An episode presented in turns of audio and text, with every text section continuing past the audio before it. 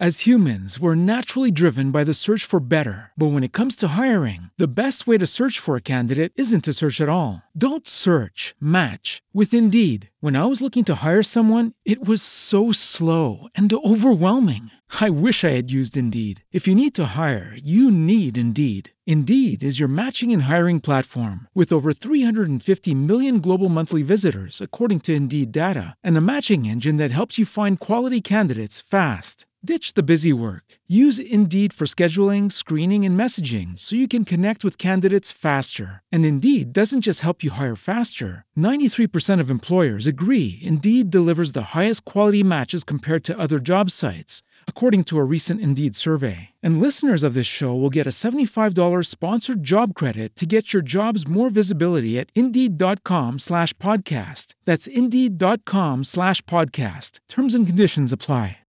With the LuckyLand Slots, you can get lucky just about anywhere. This is your captain speaking. We've got clear runway and the weather's fine, but we're just going to circle up here a while and get lucky.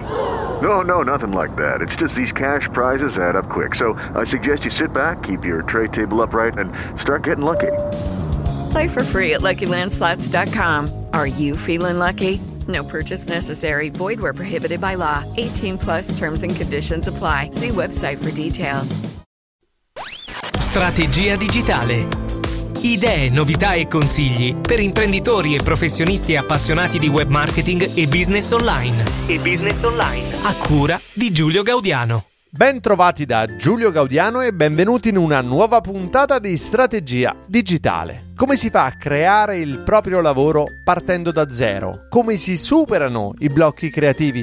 Cosa è importante quando andiamo a comunicare il nostro brand, la nostra attività su web e social media? Lo scopriremo oggi chiacchierando con Federico Cecchin. Federico è un illustratore, caricaturista, cartoonist, fumettista, grafico pubblicitario, è un innamorato del disegno e ha saputo trasformare il proprio amore, la propria passione per il disegno in una professione, anche inventando nuovi lavori, inventando nuove opportunità commerciali, come quando si è inventato la possibilità di fare caricature dal vivo durante eventi aziendali o durante matrimoni, per esempio, mandare a casa centinaia di invitati con la propria caricatura come se fosse una bomboniera, perché ha sviluppato una tecnica che al tempo stesso è molto precisa ma anche velocissima. Bene, scopriremo insieme a Federico quali sono le sue strategie, quando per esempio ha cominciato a pubblicare sul web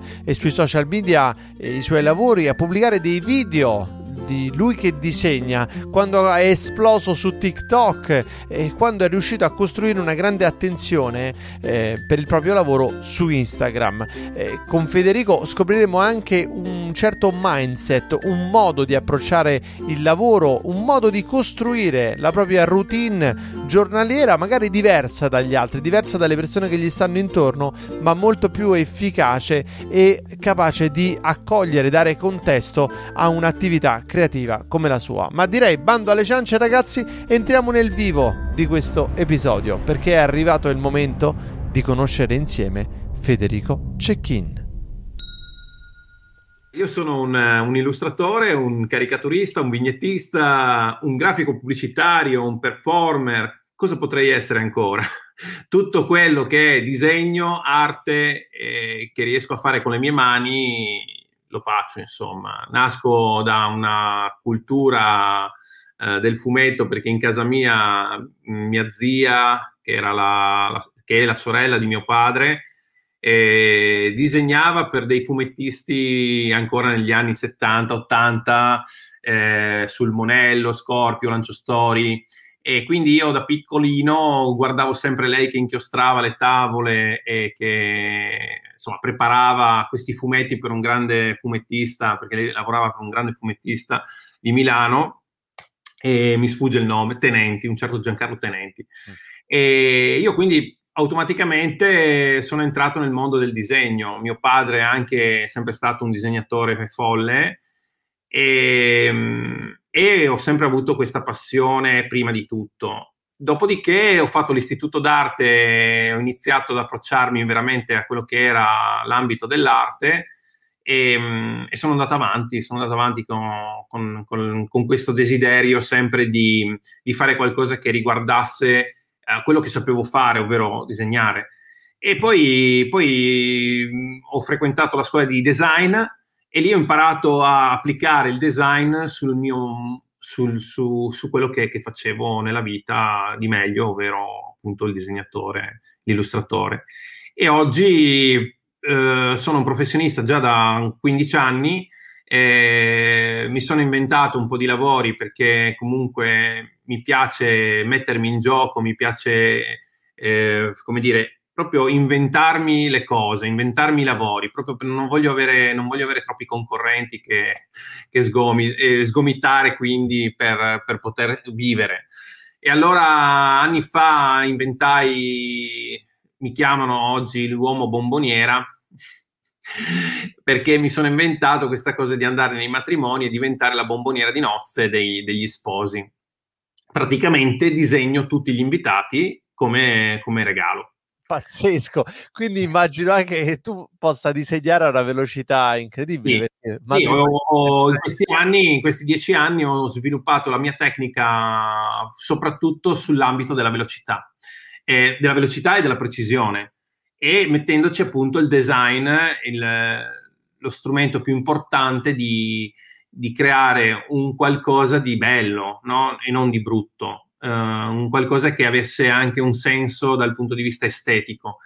E quindi sono riuscito in qualche modo a ritagliarmi una nicchia che mi ha permesso di lavorare bene, di vivere, di mantenere la mia famiglia. Io ho 2 figli e all'inizio ho lavorato per tante agenzie di comunicazione, facevo l'art, e oggi ho il mio studio grafico, prevalentemente disegno, ma disegno varie cose, da storyboard, pubblicità, da whiteboard dove spiego dei servizi con il disegno. Adesso attualmente ho un lavoro in corso dove praticamente devo fare un gioco in scatola. E, insomma, è bello perché faccio la cosa che mi è sempre piaciuta. Non è più una passione, è diventata, io dico sempre, è diventata una sorta di... E questa è una frase che ho sentito da Fabio Volo, e quando appunto gli chiedevano come fai a lavorare così tanto, così in maniera serrata, anche in radio... Perché lui ha detto, per me è un'ossessione in forma positiva. Quando l'ha detto, ho detto, mi ci ritrovo anch'io. Il mio lavoro è diventato una sorta di ossessione, però in positivo. Non riesco a non disegnare almeno un po' di ore al giorno. Infatti il mio motto è proprio che disegnare è proprio come respirare. Quindi... questo è un tratto comune a molte persone che hanno raggiunto l'eccellenza nel proprio lavoro, il vivere, il passare dall'attività all'attitudine e dall'attitudine all'abitudine, o meglio, forse il contrario, dalla attività all'abitudine, dall'abitudine all'attitudine, cioè all'inizio tu dici, vabbè, mi devo fermare, devo fare un disegno, allora ti... pensi, dedichi del tempo a quello, poi piano piano diventa una cosa automatica. E poi a un certo punto diventa qualcosa che tu fai senza neanche accorgertene ed è il tuo modo di percepire il mondo. Per me è la stessa cosa rispetto al podcasting, cioè io per conoscere una persona ci devo fare un podcast insieme, no? Per conoscerla veramente, per sentirla, riuscirla a sentire veramente in relazione. Per cui uno dice, ma che fai? Come fai a fare così tante interviste? Lo faccio perché è il mio modo di conoscere il mondo, è il mio modo di stare a questo mondo. E questo... Infatti ti posso dare ragione, perché anche il mio modo di conoscere le persone è proprio disegnarle. E tante volte le persone dicono, ma tu conosci il mondo, no? Sì, perché ho la possibilità di guardarle in volto e capirle nel giro di 2 minuti, capire anche che persone sono, se sono timide, se sono invece delle persone esuberanti, e riesco con pochi tratti a psicanalizzarli un pochettino. Infatti molti hanno paura di essere disegnati perché hanno paura di svelare qualche lato nascosto.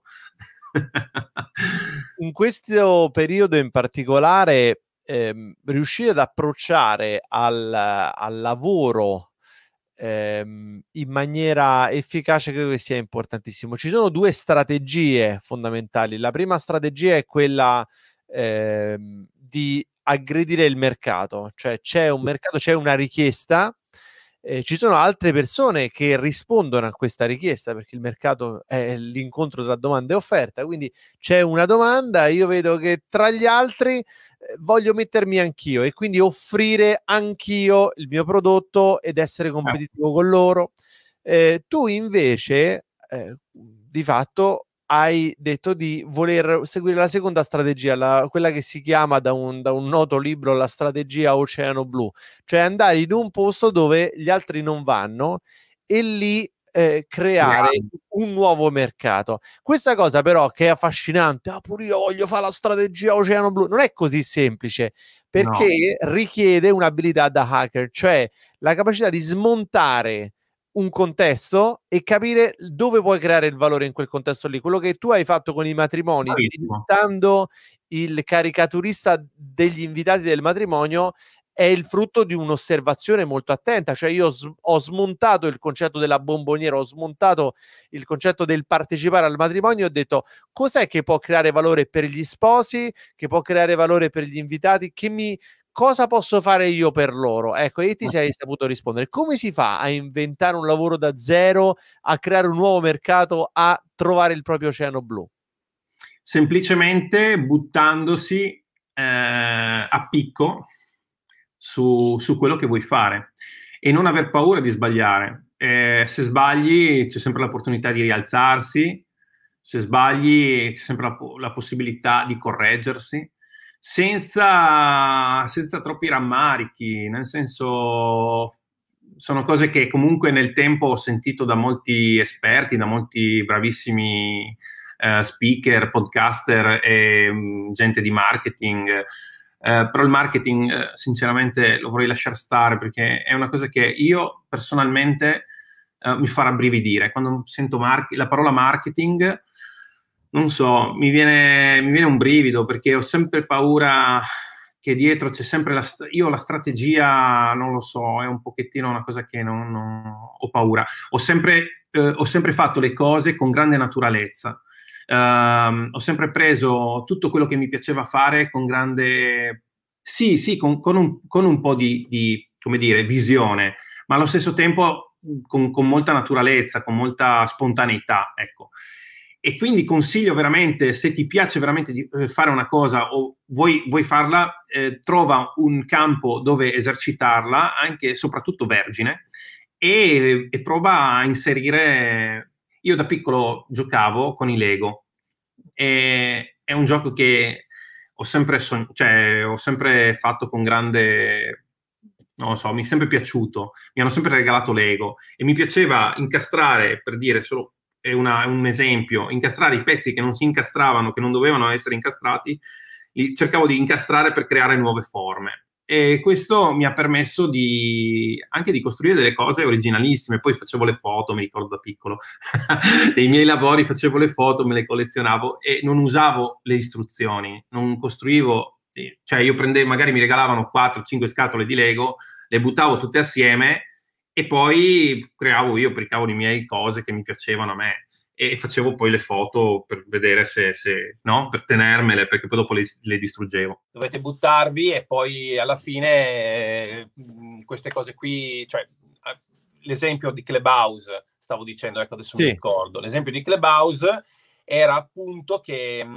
è un social che io sinceramente non ci dovrei essere, perché si parla, quindi in teoria io sono abituato a far vedere le mie cose, a disegnare gli altri, e quindi è tutta una questione visiva, no?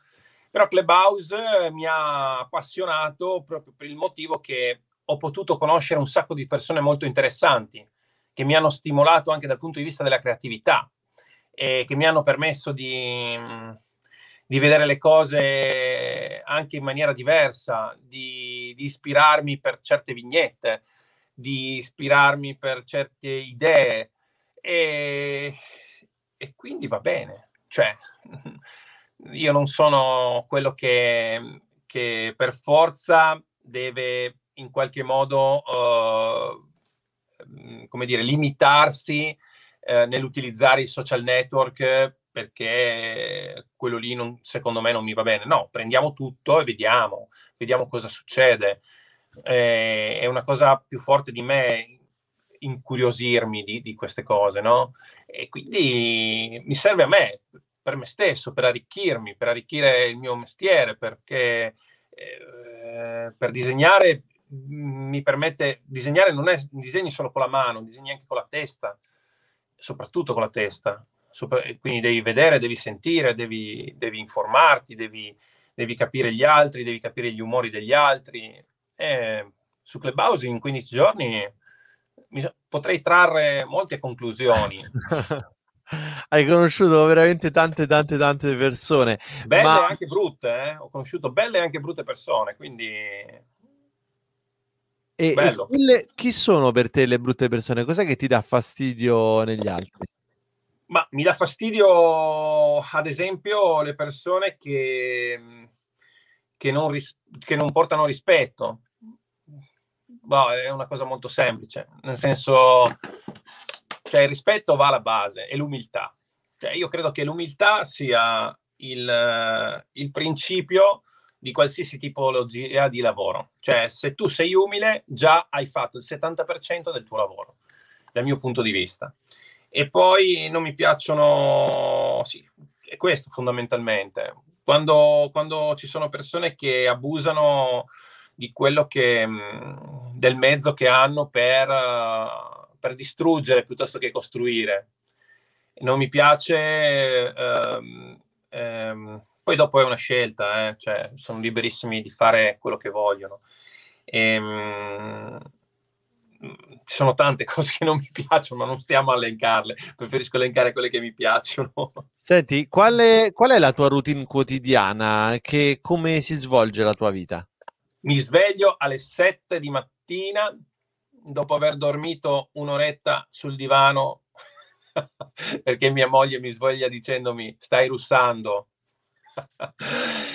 Quindi preparo la colazione per tutti, quindi salto le news di Clubhouse, colazione per tutti, che anzi tra l'altro io sono un fanatico di mettere a posto la cucina, perché io facevo parte dell'associazione Uomini Casalinghi Italiani, tra l'altro. Penso.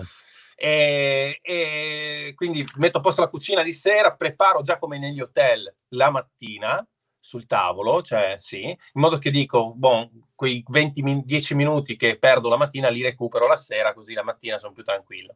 Preparo la colazione a tutti, perché tutti devono uscire, io no, quindi io non me la preparo, mangiano loro, fanno loro. E poi porto a scuola mio figlio alle 8. Mia moglie porta a scuola l'altro più grande alle superiori, fa il liceo scientifico, invece il mio piccolo fa le elementari, e poi alle 8:30 arrivo, mi collego con il buongiornissimo, almeno in questo periodo bello il buongiornissimo. Sì. Quindi mezz'oretta di svago totale. E poi inizio con le mail, sono qui in studio oppure dove mi hai visto sono in salotto. E scartabello le mail, preparo la giornata e inizio a fare i lavori che devo fare oppure a inventarmi altri lavori. Faccio poca attività fisica, devo dire che sinceramente questo un po' è la mia pecca, sono un po' pigrone, sono un pigro, non sono uno che... Io sento tutti su Clubhouse, adesso sono in bicicletta, adesso sto correndo, adesso... E io invece no, e io invece magari ho una ciambella in bocca e il caffè latte dall'altro.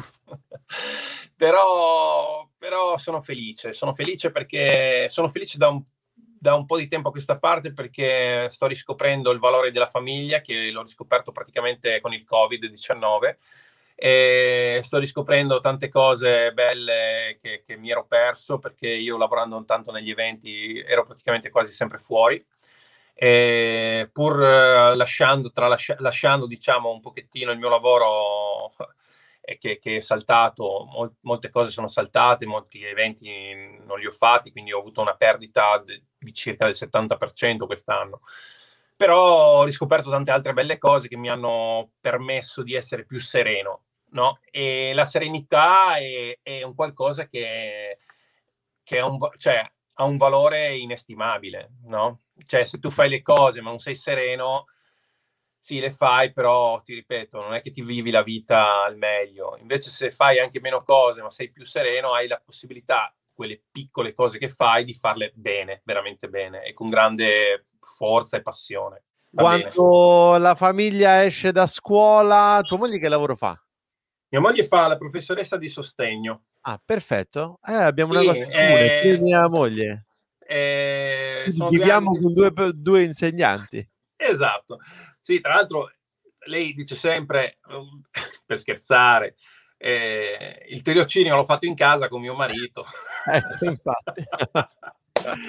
Comunque è bello perché lei si è messa a studiare a 43 anni e per 2 anni interi, insomma, ha fatto il TFA, perché lei è laureata in design a Faenza, quindi una cosa che comunque non concerne moltissimo l'ambiente che invece frequento ora, però ha la passione per i bambini, ha la passione per i giovani, e poi ha questa cosa che riesce a studiare molto bene. Quindi è riuscita, si è iscritta proprio a pelo quella volta per entrare a far parte del concorso, è passata al primo concorso, poi è passata a un secondo concorso, poi gli ho detto adesso ti devi buttare. E quindi poi ha fatto tutta la parte del TFA e ha passato pure quello, e adesso stiamo aspettando il ruolo, no? Del concorso per il ruolo. Si diceva una volta, prima il dovere e poi il piacere. Vedo che in molte persone che fanno lavori creativi, in realtà arriva prima il piacere e poi il dovere, nel senso che se non vivi in un contesto di libertà, di relax, di apertura mentale, di stimolo, la creatività non ti viene. Molte volte parlo con mia moglie e le dico, guarda, io magari devo dormire un'ora. Dice, ma che ti metti a dormire a metà giornata? Mi devo mettere a dormire perché se non sono fresco, riposato, prima di creare qualcosa, quel qualcosa, se fa un lavoro creativo, non ti viene fuori. Hai ragione. Come crei tu il tuo contesto per la creatività, per non rimanere così davanti al foglio bianco senza riuscire a fare, o per non divertirti nel fare le cose che fai? Allora, c'è il consiglio tecnico che mi ha trasmesso un mio professore di design, che mi diceva sempre, quando dovete mettervi a disegnare e non sapete da che parte iniziare per le idee, scarabocchiate il foglio bianco. Non partite mai con un foglio bianco e basta. Buttate giù, proprio sporcatelo, in modo che entrate già in contatto con quello che dovete poi. E da lì piuttosto partite, no? Perché quando c'è il foglio bianco è come se tu sei davanti a un muro bianco, e che faccio adesso, no? E allora quello è un consiglio tecnico.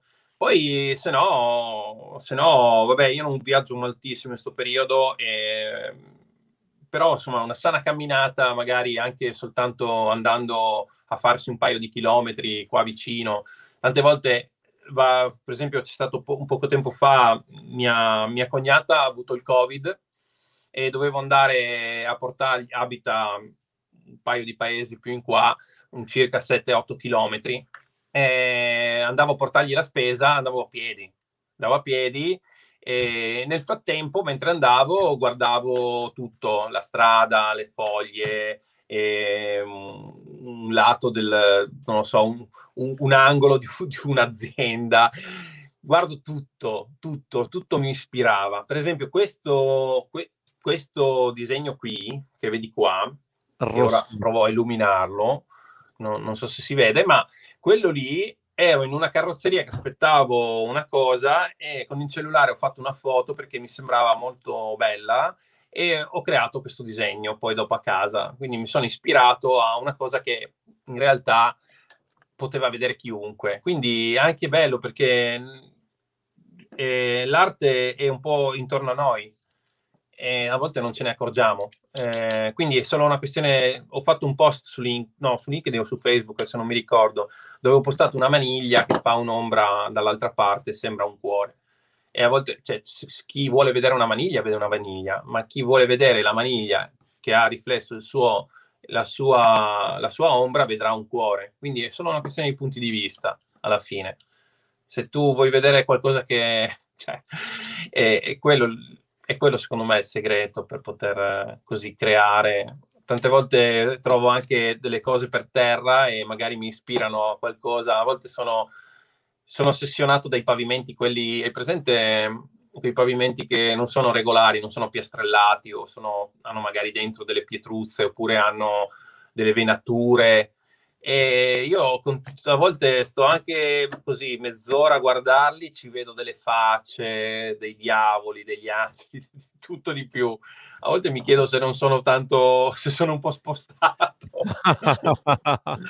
Vabbè, non mi piace stare troppo sulla terra. E come si può gestire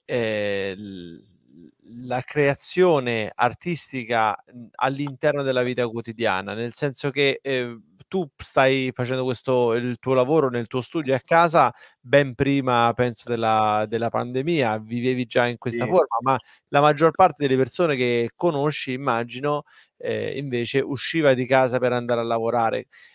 L'idea di fare quello che oggi si chiama smart working, cioè lavorare da casa, non andare in ufficio, lavorare in maniera flessibile dal punto di vista dello spazio e a volte anche del tempo, è un qualcosa che richiede una grande disciplina. Apparentemente l'artista sembra indisciplinato, ma se si deve organizzare, fare un lavoro, lavorare, si deve fare.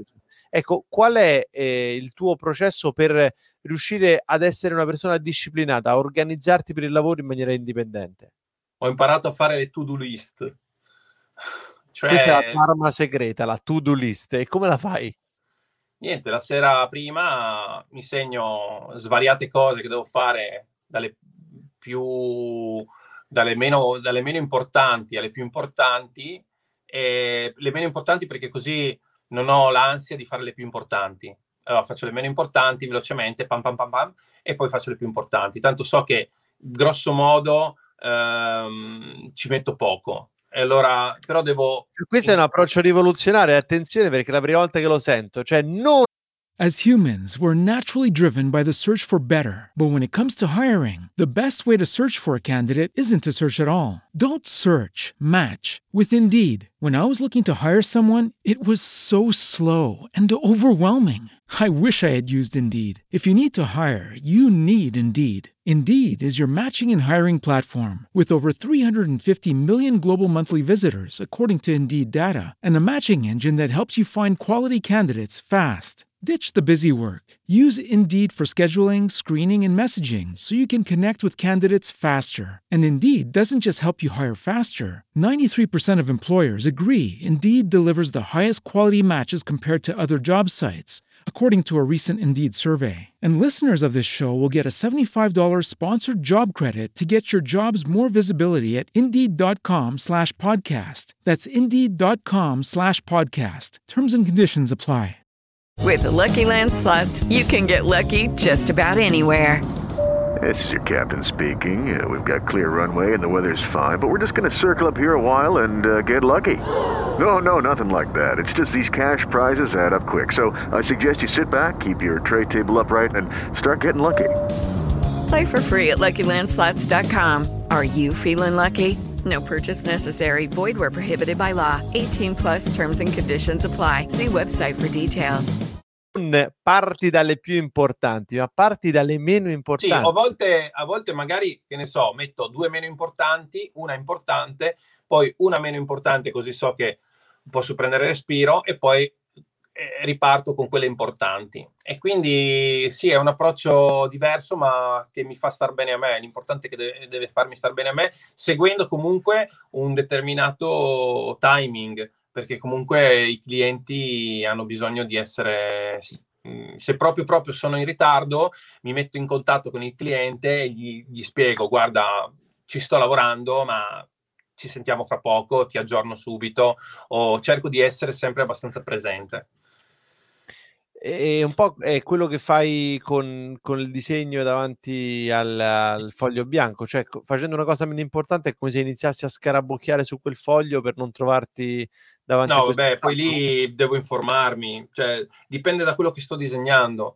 se devo disegnare un logo, e ovviamente devo sapere tutto dell'azienda per cui sto lavorando. E cioè magari mi prendo una giornata o mezza giornata, vado in azienda e chiedo di farla visitarla tutta dall'inizio alla fine, e capire le dinamiche, come fanno i processi, come sono le persone. Mi piace sapere tutto, perché ho paura sempre che magari se manca qualcosa, magari era proprio quella cosa che mi interessava sapere.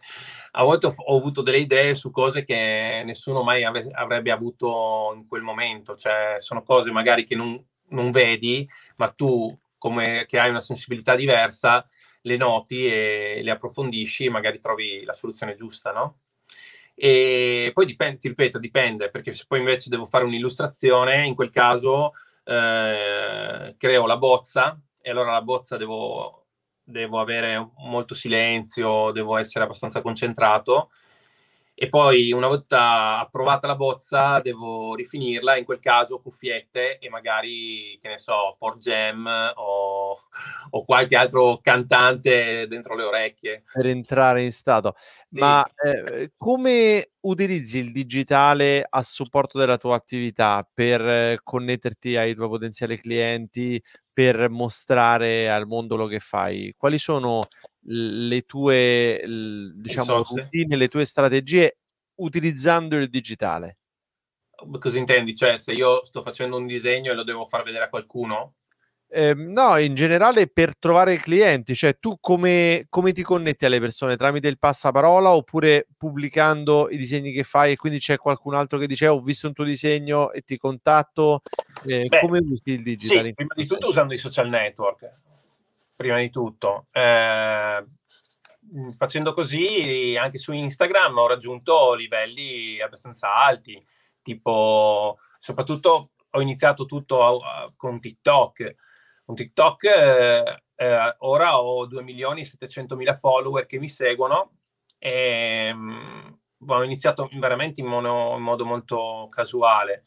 Me ne avevano parlato delle persone, io ho messo dentro un video, e poi uno dice sì, vabbè, tutti dicono così che nasci casualmente, poi invece ci sarà chissà che strategia. Invece no, cioè, no, nel senso mi hanno parlato di questa app, e io già ne avevo sentito parlare, ho detto vabbè, sai che c'è, proviamo, la scarichiamo e mettiamo un video. Mi ricordo quella sera lì ero appena tornato da una fiera di settore dei matrimoni, io avevo uno stand e quindi era anche tardi, era tipo mezzanotte e mezzaluna, e ho trovato un video dei tanti che avevo fatto, mio fratello me l'aveva fatto in un evento, l'ho buttato dentro e sono andato a dormire, era l'una di notte. Dove quindi si vedeva che disegnavi dal vivo?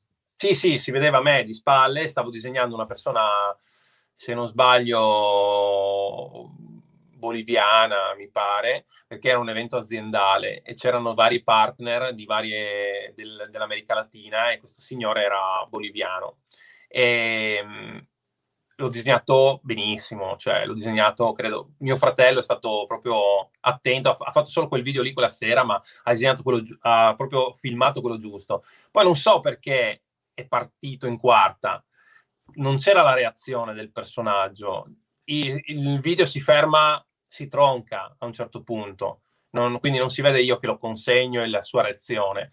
Probabilmente è stato quello che ha creato un interesse pazzesco alle persone, chiedendomi di potergli mettere la reazione, quindi l'algoritmo poi è partito in quarta, e il giorno dopo avevo tipo 70.000 view e 8.000 follower da zero, 8.000 follower sull'account, e mi sono detto, oddio, e adesso che faccio? E adesso che faccio? Perché sono stato catapultato nel mondo degli influencer, in qualche modo, e non capivo se ero un influencer o se ero soltanto uno fortunato e quant'altro, e invece poi ho continuato a cavalcare, e da lì poi è iniziato tutto, no? È iniziato con Instagram, le persone Oggi magari le persone pensano che sono maleducato, che non rispondo, ma non è colpa mia, nel senso che a volte cerco, siccome ho anche il mio lavoro, ho la mia famiglia, ho la mia vita, non riesco veramente a rispondere a tutti, soprattutto a quelli che magari approcciano con ciao o quelli che approcciano con hi. Vuol dire che vogliono chiacchierare e io non riesco, non posso, cioè nel senso purtroppo le ore sono 24, ne devo dormire almeno 8 o 7 o 6. Fatte bene, e quindi tutto il resto poi dopo devo pensare a altre cose. Allora... E questa visibilità che hai raggiunto, in che modo ha impattato il tuo lavoro? Nel senso che molte persone hanno dei numeri enormi, però al dunque non si completano. Sì, no, è influita sul fatto che le persone hanno cominciato a contattarmi o per eventi o per dei disegni singoli. Il problema è stato all'inizio che c'è presente ancora, che purtroppo molte persone pensavano che io disegnassi così, tanto per farlo in maniera... Ok. E quindi mi chiedono spesso delle cose gratuitamente, però ovviamente non posso. E poi niente, poi il fatto che mi hanno cominciato a vedere molte aziende, anche aziende internazionali, ad esempio, si può? O è una marchetta? No, che scherzi? Vai. Per esempio mi mandano le tavolette grafiche, non so, questa azienda che è un'azienda cinese, però fa delle tavolette molto molto belle, ecco, me le mandano, me le regalano e mi pagano per fare un video su TikTok. Mai avrei pensato a una cosa del genere, che mi pagassero per fare un video. Quindi io lo faccio, metto la mia creatività, penso a un'idea, penso a come posso realizzarla, e la monto semplicemente con dei programmi grafici sul cellulare, molto semplice, sì, niente di grandi robe, però piacciono e via, facciamo. E quindi insomma, adesso con il lockdown gli eventi si sono un po' bloccati, però stanno ricominciando. Ieri ho firmato un contratto con un'altra azienda molto grossa che fa parchi acquatici e li ha dappertutto, e sto facendo, appunto, come spiegavo prima, anche un gioco in scatola. Insomma, il disegno, quello che voglio dire, si può applicare ovunque, soprattutto nel marketing, soprattutto nelle agenzie, tutti, perché ti permette di creare da zero una storia, un qualcosa. Infatti io lavoro molto anche con le aziende molto tecnologiche, per raccontare un servizio. Si chiama whiteboard, ovvero quei disegni che vedi magari che hanno la manina che disegna e spiegano con una voce fuori campo quello che stai disegnando. E non è facile. L'unica cosa che trovo difficile fare è avere un nome, come dire, che racchiuda un po' tutte le mie attività. Ecco, questo è un po' difficile. Molti pensano che io sia soltanto un caricaturista, molti pensano che invece sia soltanto un light designer, cioè faccio anche degli spettacoli con la luce, e sono l'unico qua in Italia che lo fa, e ci ho messo tanto per potermi costruire questo spettacolo, e quindi chi mi vede far quello pensa che io sia quello, invece no, sono tanto altro.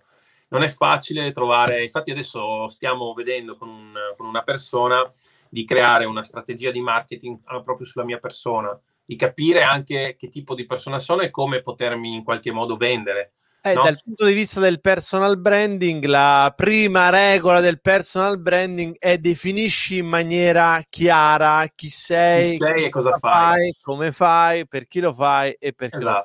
La realtà vera, poi, quando scendiamo nel mondo degli esseri umani, è che ognuno di noi, e in particolare le persone che forse faremmo meglio a frequentare, le persone creative, le persone intelligenti, le persone attive, quelli che hanno mille curiosità, fanno mille cose diverse, per cui la sensazione a volte bisogna anche soltanto selezionarne alcune. A volte sembra di essere riduttivo, no? Cioè dice: oddio, però non perché uno vuole essere il giullare o cantarsele e suonarsele e farne mille, però il discorso è che io non sono solo una cosa, ho difficoltà a mettermi in una scatola.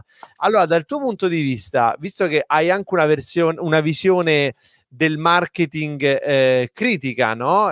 Giustamente lo guardi non come la panacea, la risoluzione di tutti i mali del mondo, no, ma come una cosa che può fare bene ma può fare anche male. Certo. Nella tua visione, come si fa a comunicare il proprio personal brand? Perché te lo chiedo? Perché invece per me il contatto con Federico Cecchin è stato immediato dalla sola immagine profilo su un social dove non si può, che è Clubhouse, dove non si può mostrare nulla. Subito ho capito chi sei e cosa fai, ma anche la tua modalità di fare quella cosa lì. Quindi per te come si fa a comunicare il proprio personal brand? Allora, intanto bisogna essere coerenti ovunque. Cioè, come hai visto, quell'immagine lì io la utilizzo ovunque, dappertutto, in WhatsApp, ovunque, in modo che le persone, visto che mi vedono solo da un'icona, almeno mi riconoscano da quella. E questo è uno. E ci metto la mia persona, non ci metto il mio logo, non mi interessa metterci un mio logo. Ecco, logo... anche per chi non ha mai visto la tua faccia, come è fatta questa cosa. Cioè, Federico ha un'immagine profilo in cui c'è metà dell'immagine, metà io e metà fumetto, disegnata. Però, e qui è la cosa particolare, la curva che fa la sua bocca sorride dall'altra parte. Esatto, trasmette in qualche modo uno sguardo ironico sulla realtà, uno sguardo interrogativo, ecco, sì, esplorativo, ecco. Esatto. Quindi, che sono io.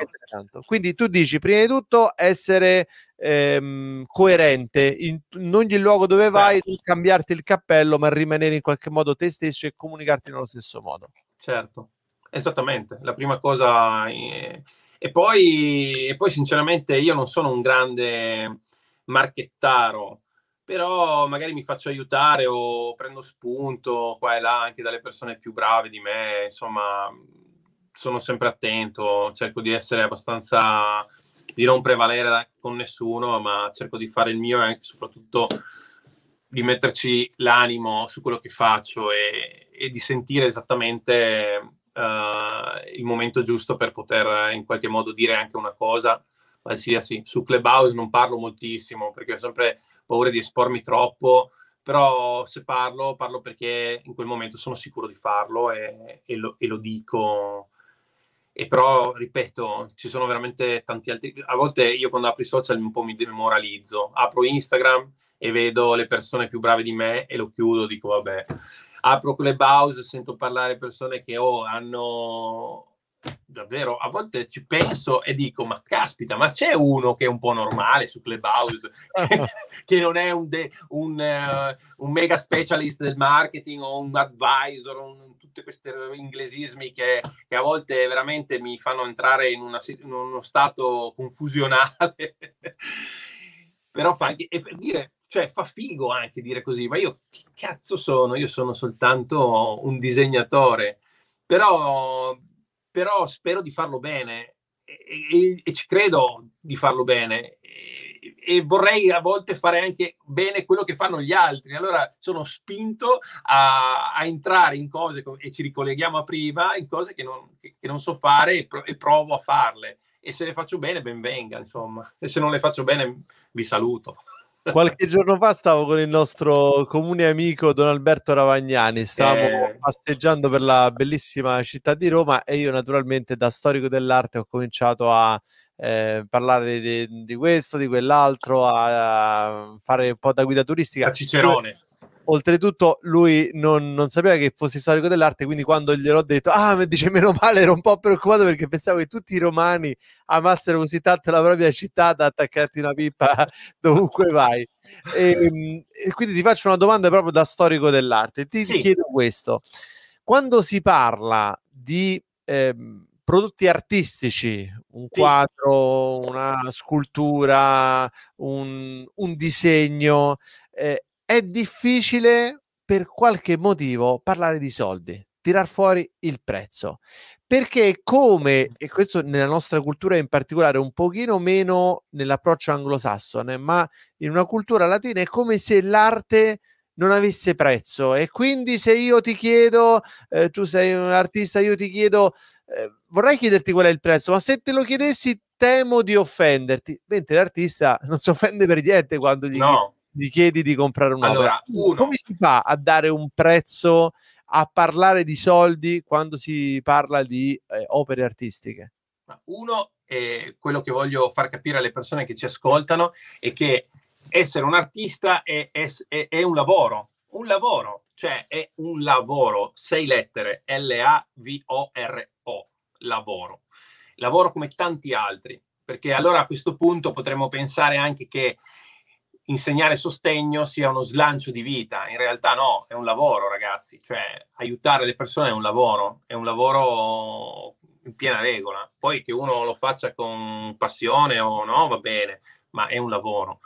È un lavoro che secondo me è sottovalutato in Italia, perché soprattutto il mio campo, il campo dei disegnatori, quelli dei fumetti, i caricaturisti, invece in America i caricaturisti sono proprio su un piedistallo, perché sono i character designer, cioè sono quelli che pensano alle facce che metteranno poi nei cartoni animati, nei quant'altro. E c'è come un, non lo so, c'è come un...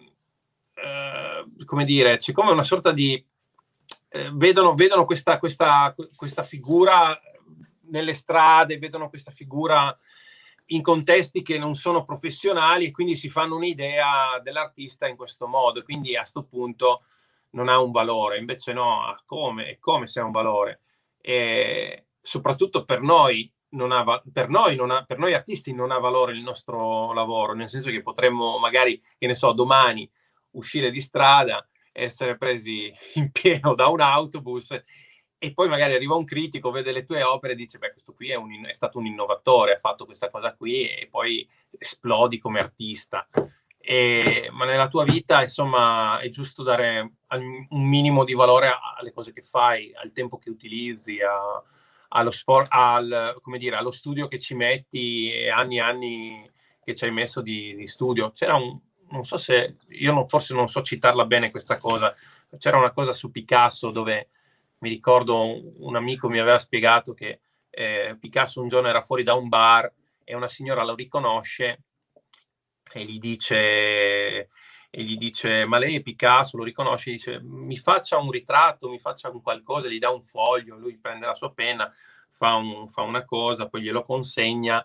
E questa gli dice: grazie, ma le devo qualcosa? E lui gli dice: sì, mi deve, non so, 5 milioni gli chiede una cifra esorbitante. Dice: ma come? Ma guardi, lei non paga il tempo in cui ci ho messo per fare questa cosa qui, lei paga i 40 anni di studio, di esperienza, di vittorie e di sconfitte che ho avuto fino ad oggi. Quindi, insomma, chi riceve qualcosa da un artista o da un disegnatore comunque sta pagando la sua esperienza. Infatti tanti mi dicono: ma come, scusa, ci metti un minuto a farle le caricature, dai. Però quel minuto è il risultato, e non è il risultato, diciamo, è il risultato, ma è un risultato che comunque continua sempre a performare, a diversificarsi, a migliorarsi, che è un risultato che appunto ha 30 anni di esperienza, 30-40 anni di esperienza. Vabbè, ne ho 44, ho iniziato circa 5 anni a disegnare, circa. Utilizzi il web anche per vendere i tuoi prodotti o servizi in maniera diretta? Ma sì, non ho un e-commerce, ma spero di farlo prima o poi, anzi prima che poi. Infatti sto periodo qua sto pensando proprio a un rinnovo del mio sito internet.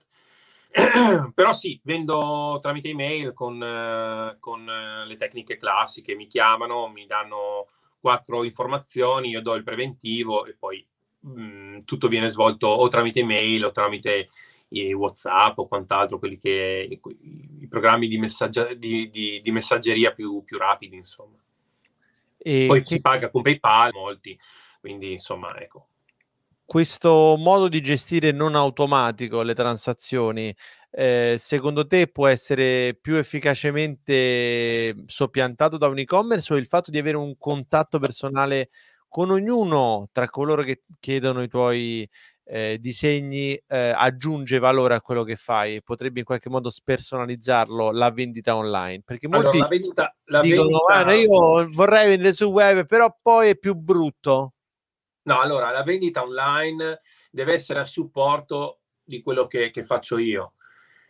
Se dovessi aprire un e-commerce, venderei un prodotto o due, cioè una caricatura fatta in questo modo, basta, nient'altro. So che facendola in quel modo, a quel prezzo, con le condizioni che ci metto, la puoi utilizzare solo per fare determinate cose, perché poi entra in causa i diritti d'autore. E tante volte mi è capitato che le mie caricature poi le hanno utilizzate per fare dei loghi, e non va bene, nel senso che un conto è utilizzarla per uno scopo, come dire, fine a se stesso, cioè lo metti in casa e via. Un conto invece, se viene utilizzata come un prodotto commerciale, e siccome il mio stile è molto vicino al design, alla grafica, è facile, no? Tramutarlo poi in un qualcosa che potrebbe diventare un prodotto, da una maglietta a un cappellino, a qualsiasi tipo di elemento. E allora lì diventa un po' difficile capire come gestirla. Ho avuto delle brutte esperienze in passato, ero ingenuo, ero anche più giovane, e per esempio c'è un pesce rosa che gira per internet con i dentoni, e quello io l'avevo messo nel mio sito, qualcuno l'ha preso, l'ha manomesso dal punto di vista della firma, l'ha fatto girare, e nel 1° di aprile, a parte che gira dappertutto, e poi ho visto gente che l'ha utilizzato proprio come brand per la sua attività, una pescheria per dire, o che ne so, e purtroppo e c'è gente anche che dopo averli contattati mi ha risposto: l'ho disegnato io. Sì, quindi la professione... quando troveremo il pesce rosa coi dentoni, c'è un pesce rosa con i dentoni molto accattivante che gira, è proprio tuo. E quindi chi fa questo mio lavoro qua è sempre preso deve avere sicuramente un po' un avvocato dietro, qualcuno che gli possa dare un aiuto dal punto di vista legale,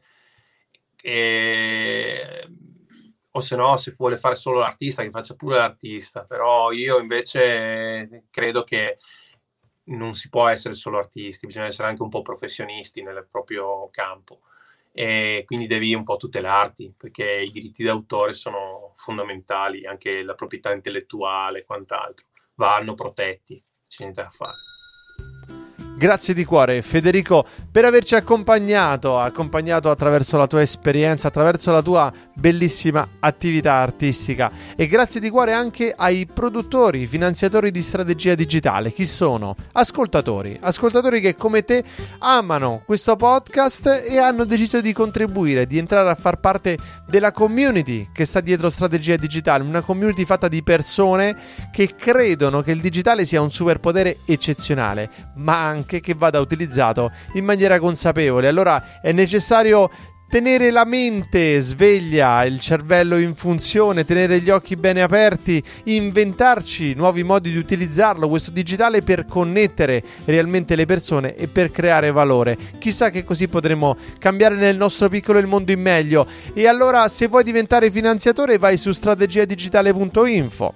Se vuoi seguire Strategia Digitale su Telegram, non perdendoti nulla neanche del backstage, rispetto alla creazione del podcast o alle cose che scopriamo o alle interviste estemporanee che facciamo, la live con Federico Cecchin è stata annunciata proprio lì. Vai su strategiadigitale.info. se vuoi lasciare una recensione, vai su strategiadigitale.info. insomma, non te lo ripeto più, strategiadigitale.info è il luogo dove mandare anche i tuoi amici ai quali vuoi consigliare questo podcast, o dove andare tu stesso per entrare ancora di più in questo mondo. Io ringrazio di cuore tutti i finanziatori, ringrazio tutta la community di Strategia Digitale e vi do appuntamento al prossimo episodio. Grazie di cuore.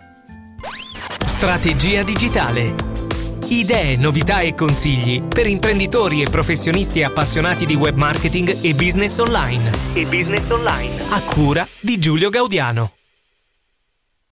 As humans, we're naturally driven by the search for better. But when it comes to hiring, the best way to search for a candidate isn't to search at all. Don't search, match with Indeed. When I was looking to hire someone, it was so slow and overwhelming. I wish I had used Indeed. If you need to hire, you need Indeed. Indeed is your matching and hiring platform, with over 350 million global monthly visitors according to Indeed data, and a matching engine that helps you find quality candidates fast. Ditch the busy work. Use Indeed for scheduling, screening, and messaging so you can connect with candidates faster. And Indeed doesn't just help you hire faster. 93% of employers agree Indeed delivers the highest quality matches compared to other job sites, according to a recent Indeed survey. And listeners of this show will get a $75 sponsored job credit to get your jobs more visibility at Indeed.com/podcast. That's Indeed.com/podcast. Terms and conditions apply. Lucky Land Casino, asking people, what's the weirdest place you've gotten lucky? Lucky? In line at the deli, I guess? Aha, in my dentist's office. More than once, actually. Do I have to say? Yes, you do. In the car, before my kids' PTA meeting. Really? Yes. Excuse me, what's the weirdest place you've gotten lucky? I never win and tell. Well, there you have it. You can get lucky anywhere, playing at LuckyLandSlots.com. Play for free right now. Are you feeling lucky? No purchase necessary. Void where prohibited by law. 18+. Terms and conditions apply. See website for details.